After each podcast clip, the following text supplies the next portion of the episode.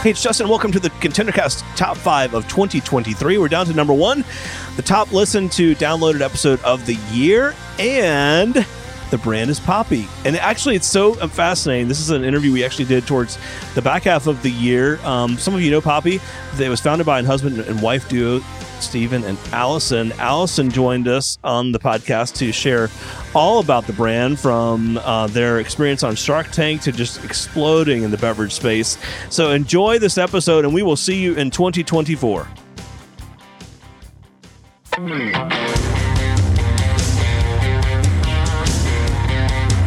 Welcome to ContenderCast, a global leadership and consumer industries entrepreneurship podcast centered on shining a light on bright ideas. And now, here's your host, Justin Honneman. Thanks for listening, thanks for tuning in, thanks for downloading, thanks for subscribing and following. It's Justin Honneman, ContenderCast. We're shining a light on bright ideas.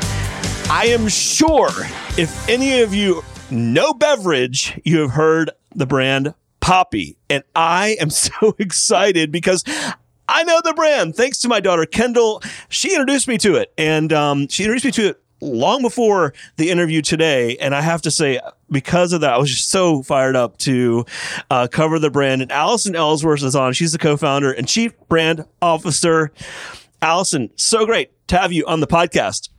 Woo, let's go. So excited to be here. I know. I think it's so great. You guys are rocking it. Like, I work with most of the major brands in the world in food and beverage. And like, I have seen you guys, like, you're doing something different and unique. And I can't even wait to ask you some questions and unpack it.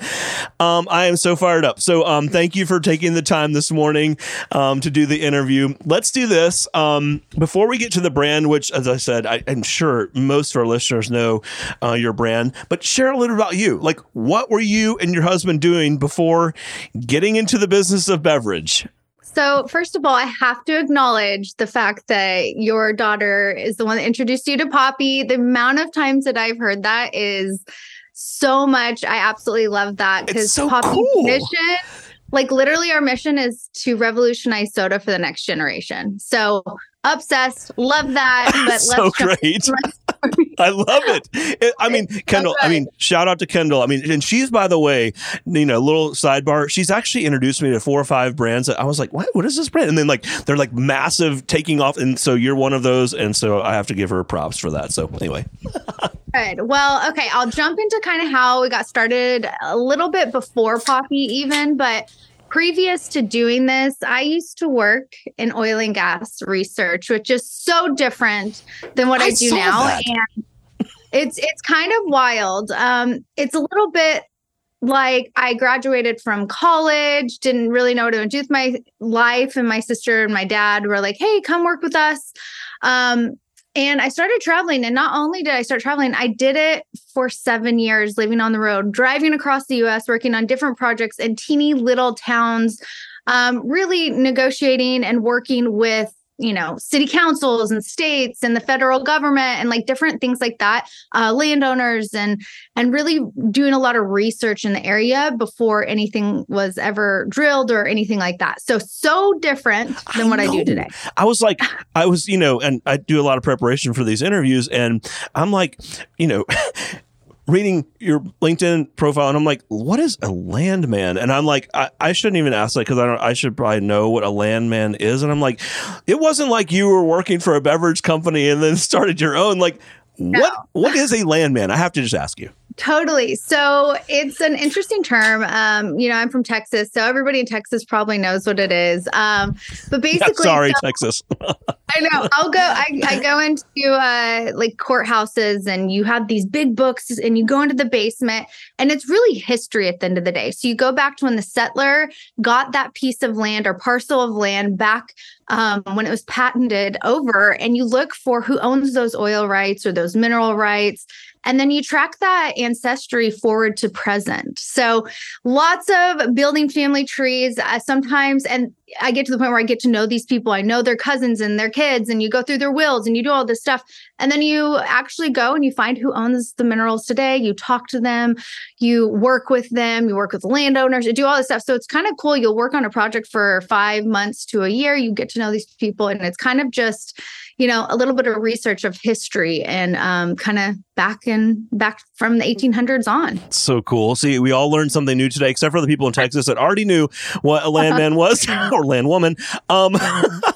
So great. I mean, you know, you never know what you're going to learn on this podcast. Okay. Now for the main event, I mean, everyone wants to hear about your brand. You can check it out. drinkpoppy.com. It's poppi.com.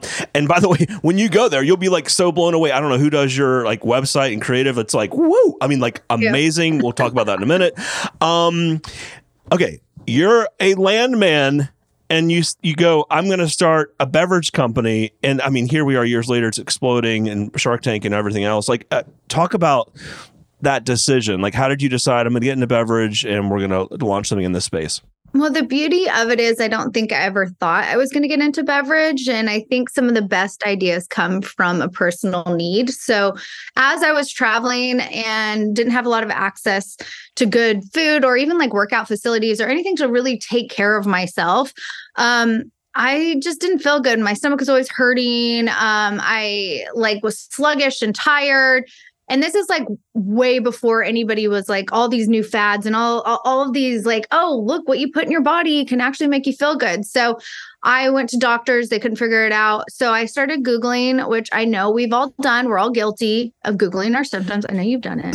I have. Guilty. But then there's like, it could be like every kind of illness could be the symptom. You know what I mean? Right, like it's like so confusing. Hypochondriac. Right? But what I kept finding is... things kept coming up for apple cider vinegar. And it's really interesting. I kept reading about it. And I, at the point, went to the store and bought a big jug of it. And I put it in a big cup of water. And I started drinking it every single day. And after 2 weeks, I really felt a big difference in the way that I felt. And I don't know what else. Like, it just opened my eyes. Like, wow, what you put in your body can really change the way you feel. So I ended up going gluten-free. I started working out. And it really just jump-started this path to health and wellness for me. And it changed my life. And it came to the point where I was like, look, I love this, but I hate the taste of straight vinegar. And I was like, I don't know if I can do this the rest of my life. Have you ever taken a shot of apple cider vinegar? I have. And I was going to say, like... not my favorite. Like, I mean, you know, it's got, right. You know, it's not something you go, man, this is so great. I want this every day. Exactly. You know, and so it was one of those moments where I was like, look, cooking, spending as much time in the kitchen as possible was my love language. And I didn't have kids back then because now, you know, it's all mac and cheese and grilled cheese. But it's that same situation where it's like, I spent months in the kitchen and I had my husband, who is the other founder. He was my little guinea pig. I would just like try stuff, try this, do this. But what was really important is I wanted to create something that was healthy and tasted good, because usually those two things do not go together. You have to pick. No doubt. And it was just something that I didn't want to sacrifice on. At the end of the day, it had to taste good, because unless it tastes good, it's not sustainably able to do it every single day. No doubt.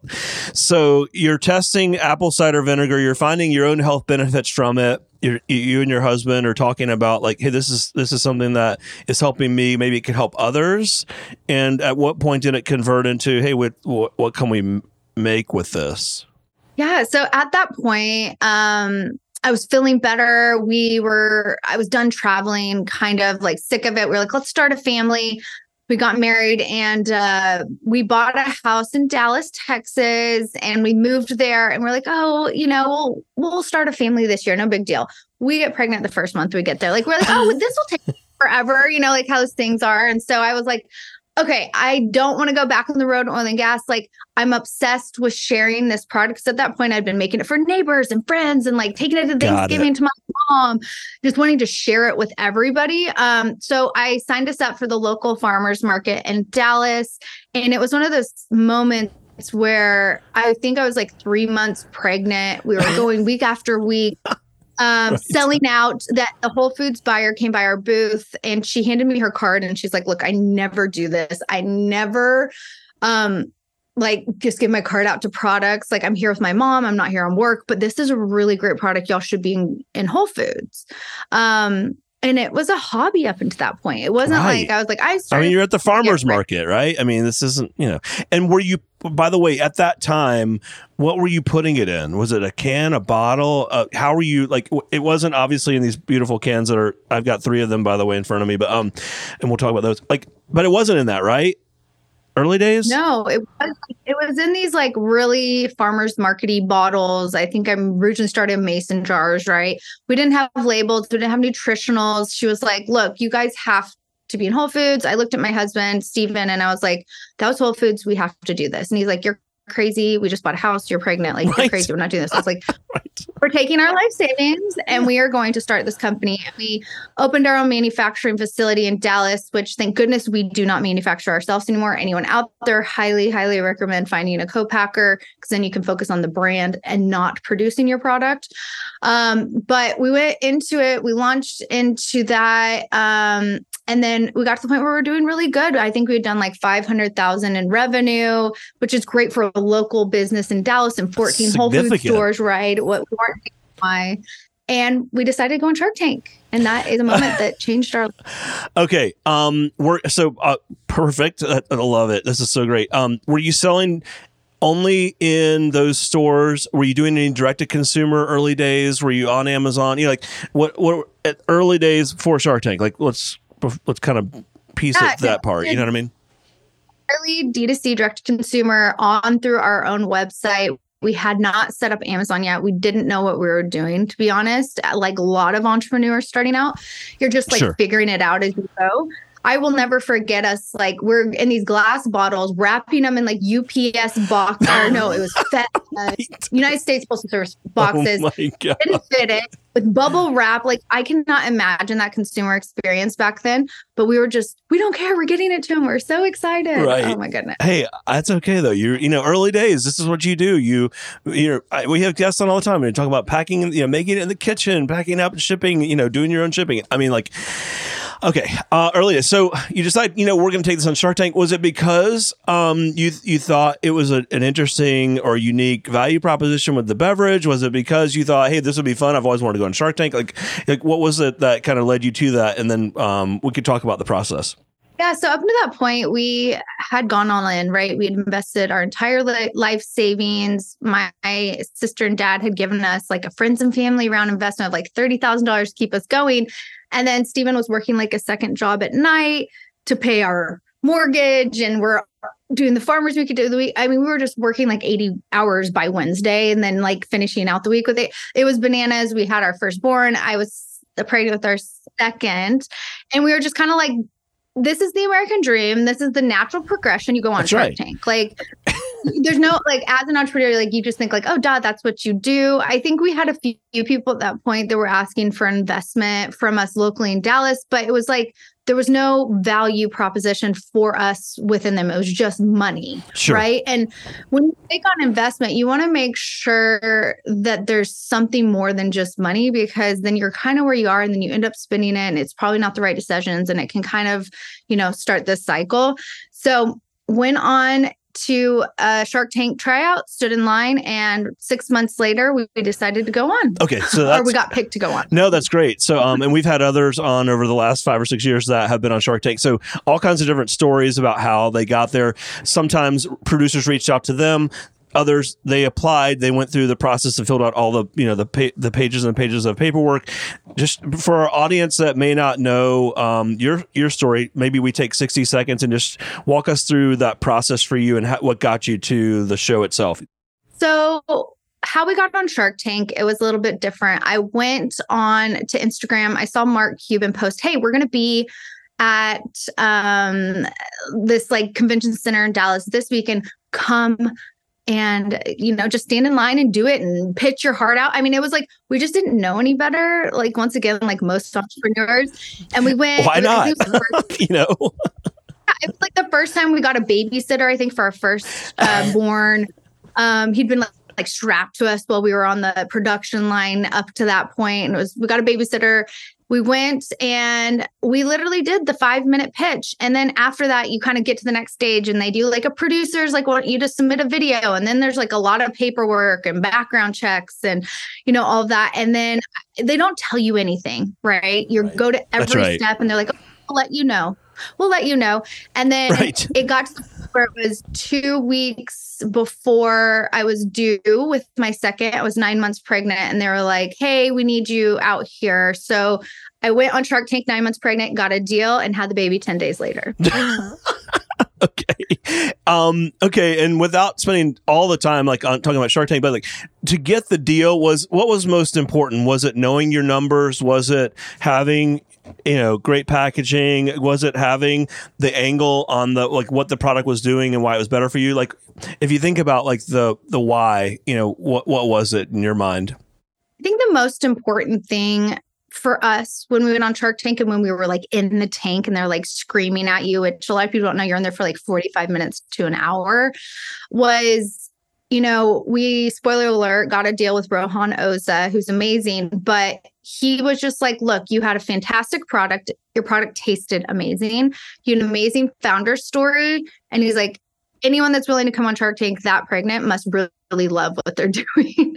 And he was just like, totally. I think a lot of investors say, I invest in the founders and if the product is good, because with them, they can help bring a lot of resources when it comes to sizzle, marketing, talent, like all of these other opportunities, they can help with that. But if you don't have the fundamental, a great product, a great story, and good partnership, right? When you get investment, it is a marriage. Sure. So I think those were a few key things that really worked for us really well. And yeah. That's awesome. Okay. Awesome. That's so helpful. And at that point, what products did you have? You know, what flavors or kind of where were you in your product portfolio? And were you in the cans that we, you know, see today? Or what was kind of where were you then? And then we'll get into some product and route to market conversation.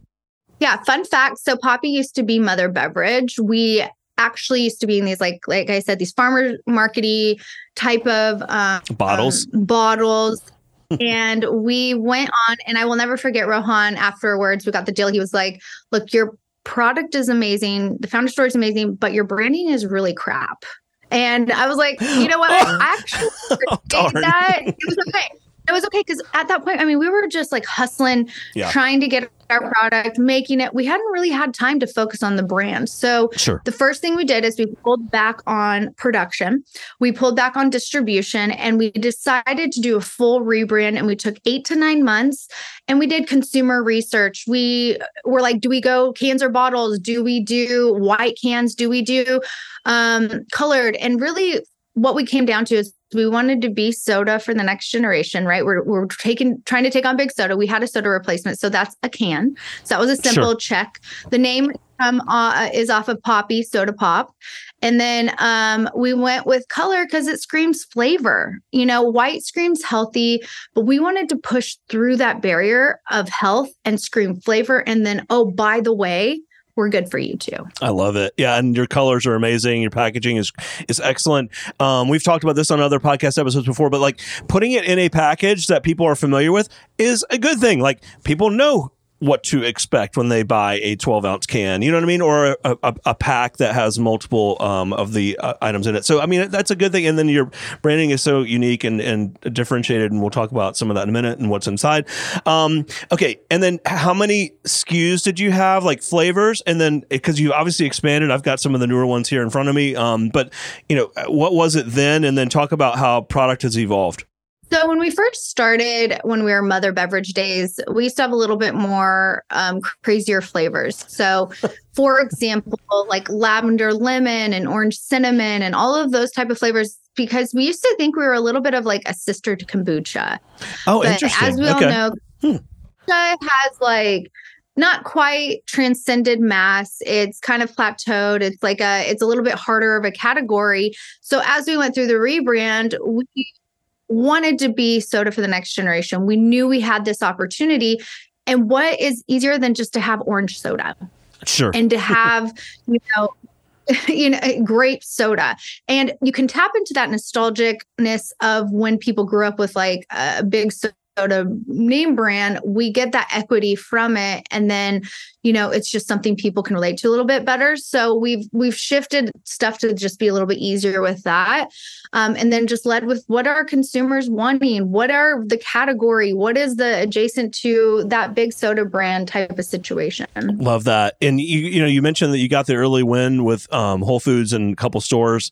It's one thing to get into stores with product. It's another for product to actually sell.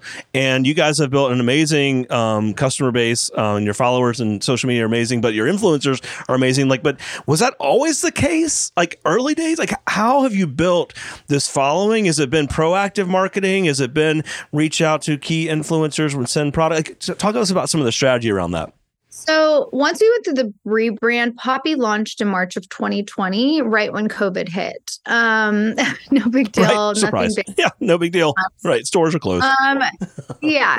So we launch, and then basically grocery stores are more concerned with getting toilet paper on the shelf. So thank goodness we had signed up for Amazon. We had loaded in product, and we started just pushing like really digitally, become a digitally first brand. And we were kind of forced to from the beginning, but we had an update on Shark Tank Air in April of 2020, our second month of business. And right away after the episode, we hit number one on Amazon's hot new product list. We like skyrocketed in sales and awareness.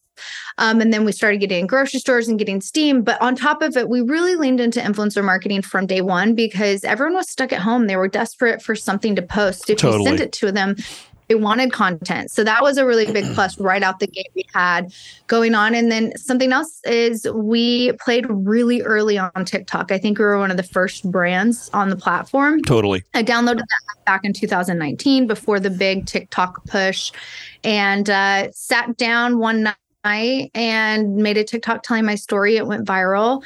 We did 100 grand while we were sleeping. Oh my gosh. Our eyes were open to this like community that was on this platform, TikTok. And now, I mean, that video has 80 million views, and I have over 2 billion views on my face on TikTok. It's wild. For those that are listening, okay, that would what was just described is not easy for a major brand company to do. And it is why the startups in food and beverage and other segments of CPG are on fire right now. And because you're flexible, you can try things. For those that don't know, TikTok, the third leading platform for online shopping research behind Google and Amazon. If you're not on TikTok with your brand, you're missing out. And it's amazing. And this is back October 2022. TikTok had an audience base in the U.S. only of 109 million. Okay, this is in October, a year ago from when we're recording this. You guys, I mean, you have to be creative and thinking outside the box. And the big brands struggle with that, right? And so it's just so cool that you were able to take advantage of that, Allison. Okay, so you start to see volume pick up. Did you have the right co-packer? Did you have to change shipping methods? Did you have to think about availability in different markets? Like, you know, what did that look like?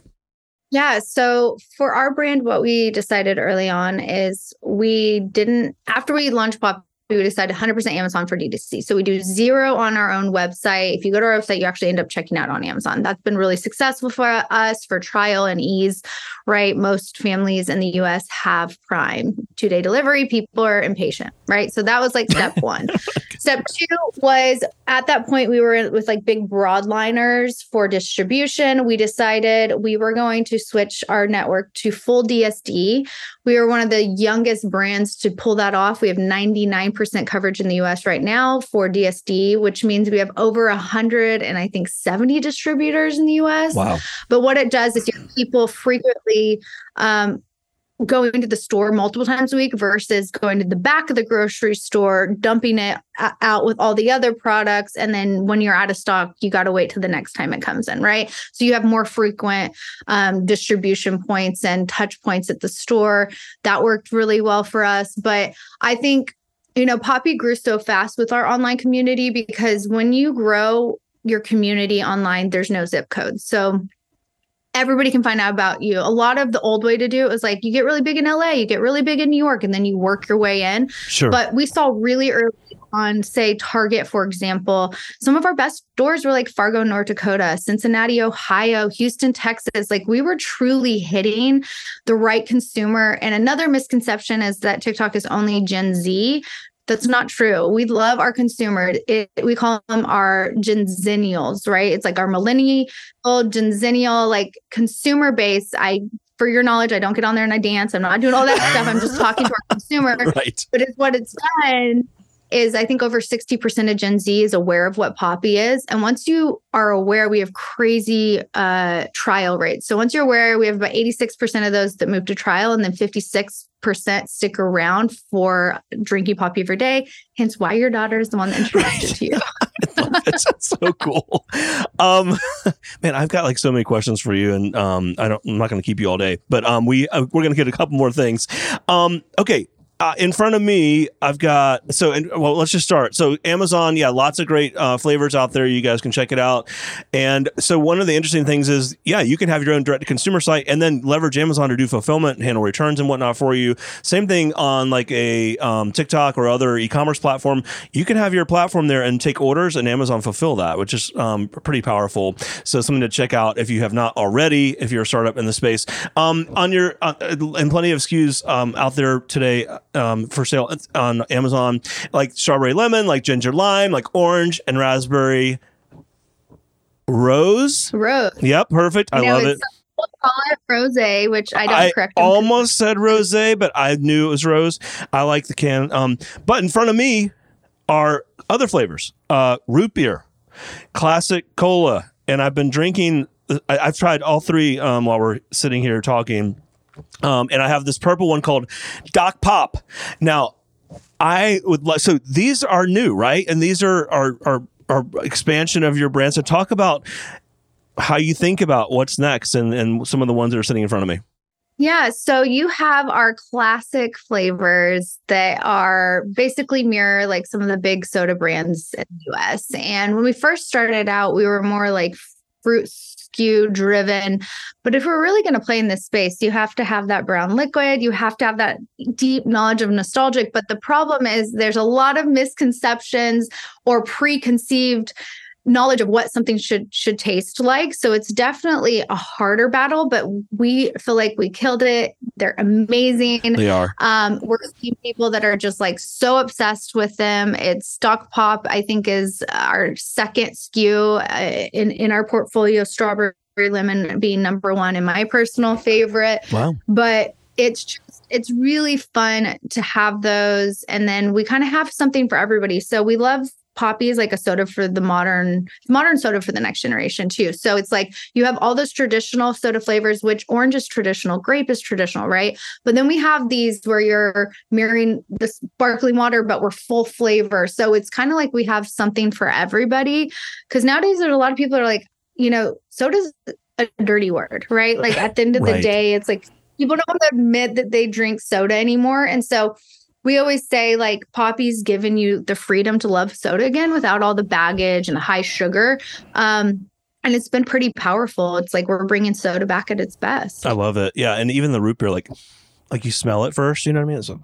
It has the good root beer smell and taste. They're obsessed with those, like, by the way. Like, it's, you know what I mean? Like it smells like root beer. It's really good. Yeah. All right. What's inside? So what makes your products unique? Yeah. So it's funny, like we were saying earlier, like we definitely lead with taste. So it is sparkling. It has organic cane sugar.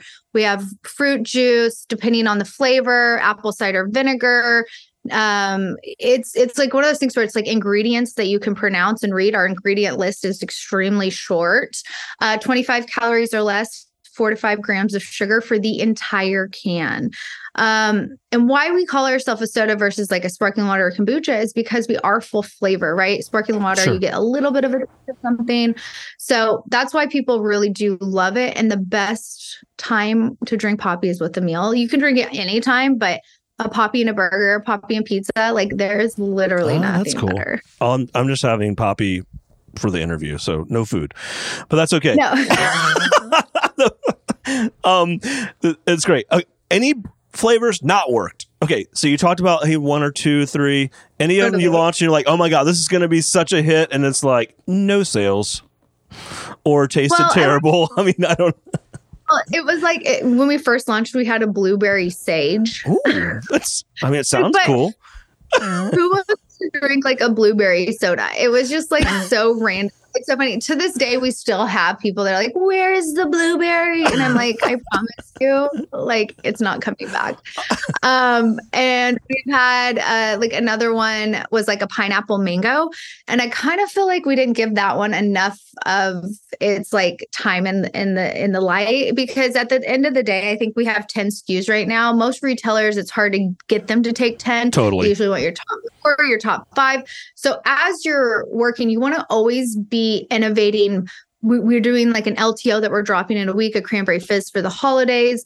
And it's like one of those things is like people, we might not even know what our number one is, I guess is the easy way to say it. So you have to continually to innovate. New flavors might become your number one, your number two, and then those other ones just naturally fall off because you don't want 50 SKUs at the end of the day. Okay, that's super helpful. And for some of you listening, you're like, I'm not in beverage. Like, what is DSD and what is LTL? So just a quick little history lesson. Direct store delivery is DSD. And so, and that's how, like, if you see up and down the street, trucks pulling in and out of, like, you know, convenience stores and whatnot, usually side load. That's like, you know, direct store delivery versus like a big old truck in the back of the grocery store. And then LTL, less than truckload. And so that would be like, you know, you're putting in a limit, like in this example, hey, we're putting in a limited edition or a limited time product, right? Or SKU, or it's not like mass distribution. It might be a holiday special or holiday packaging you might see on some of the beverage company brands out there.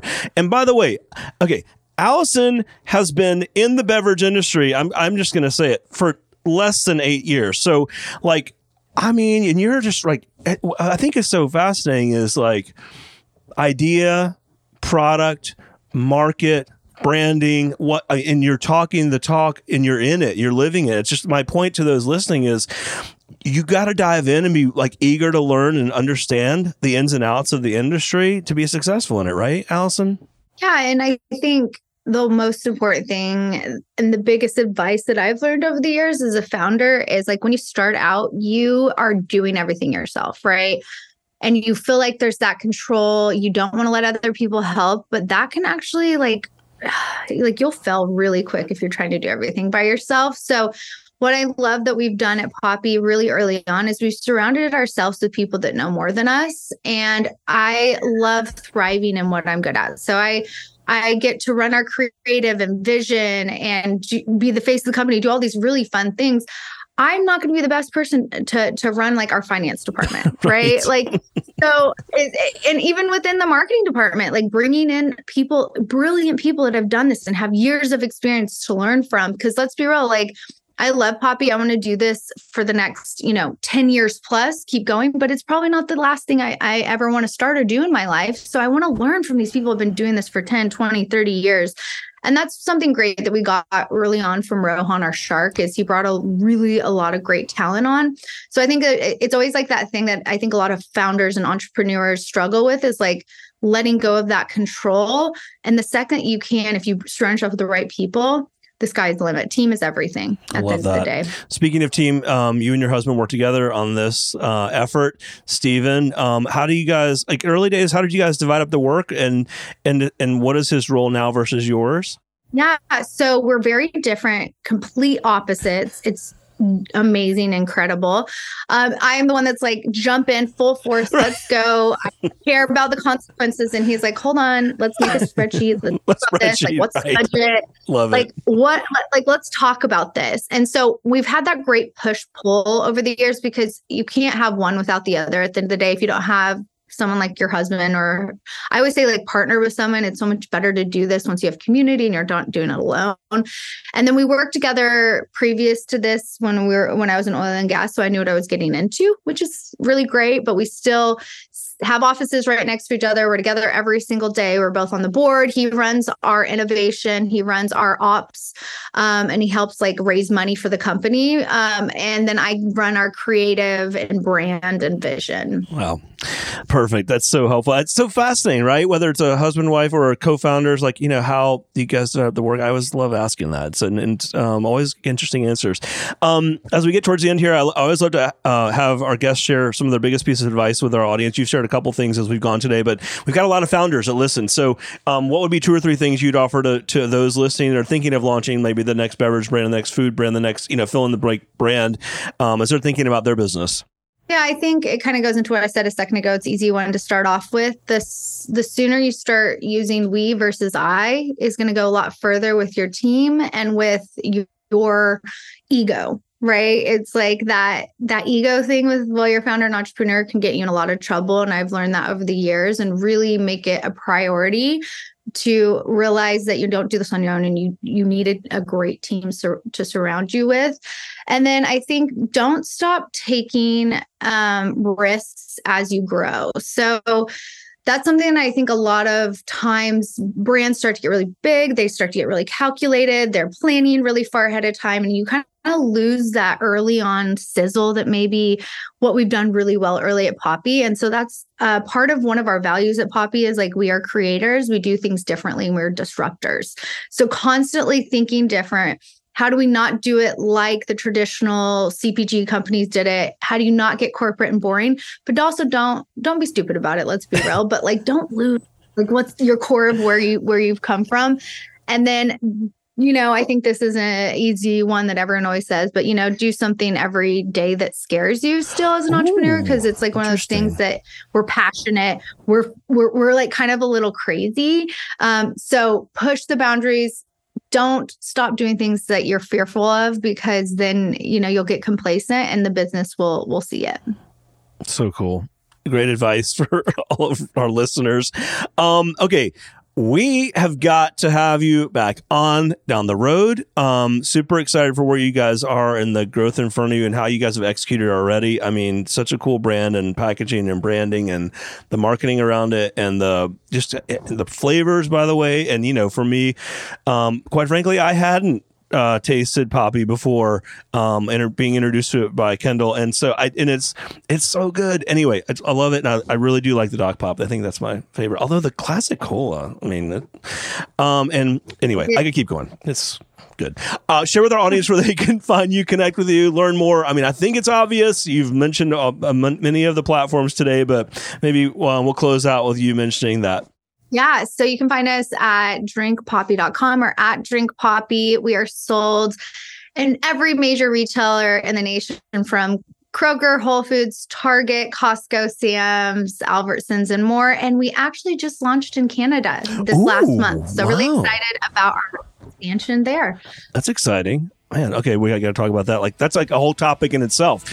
All right, Allison, so great having you with us today. You got to come back on down the road. So great meeting you, and I appreciate you making time for us today. Awesome. Thanks for having me.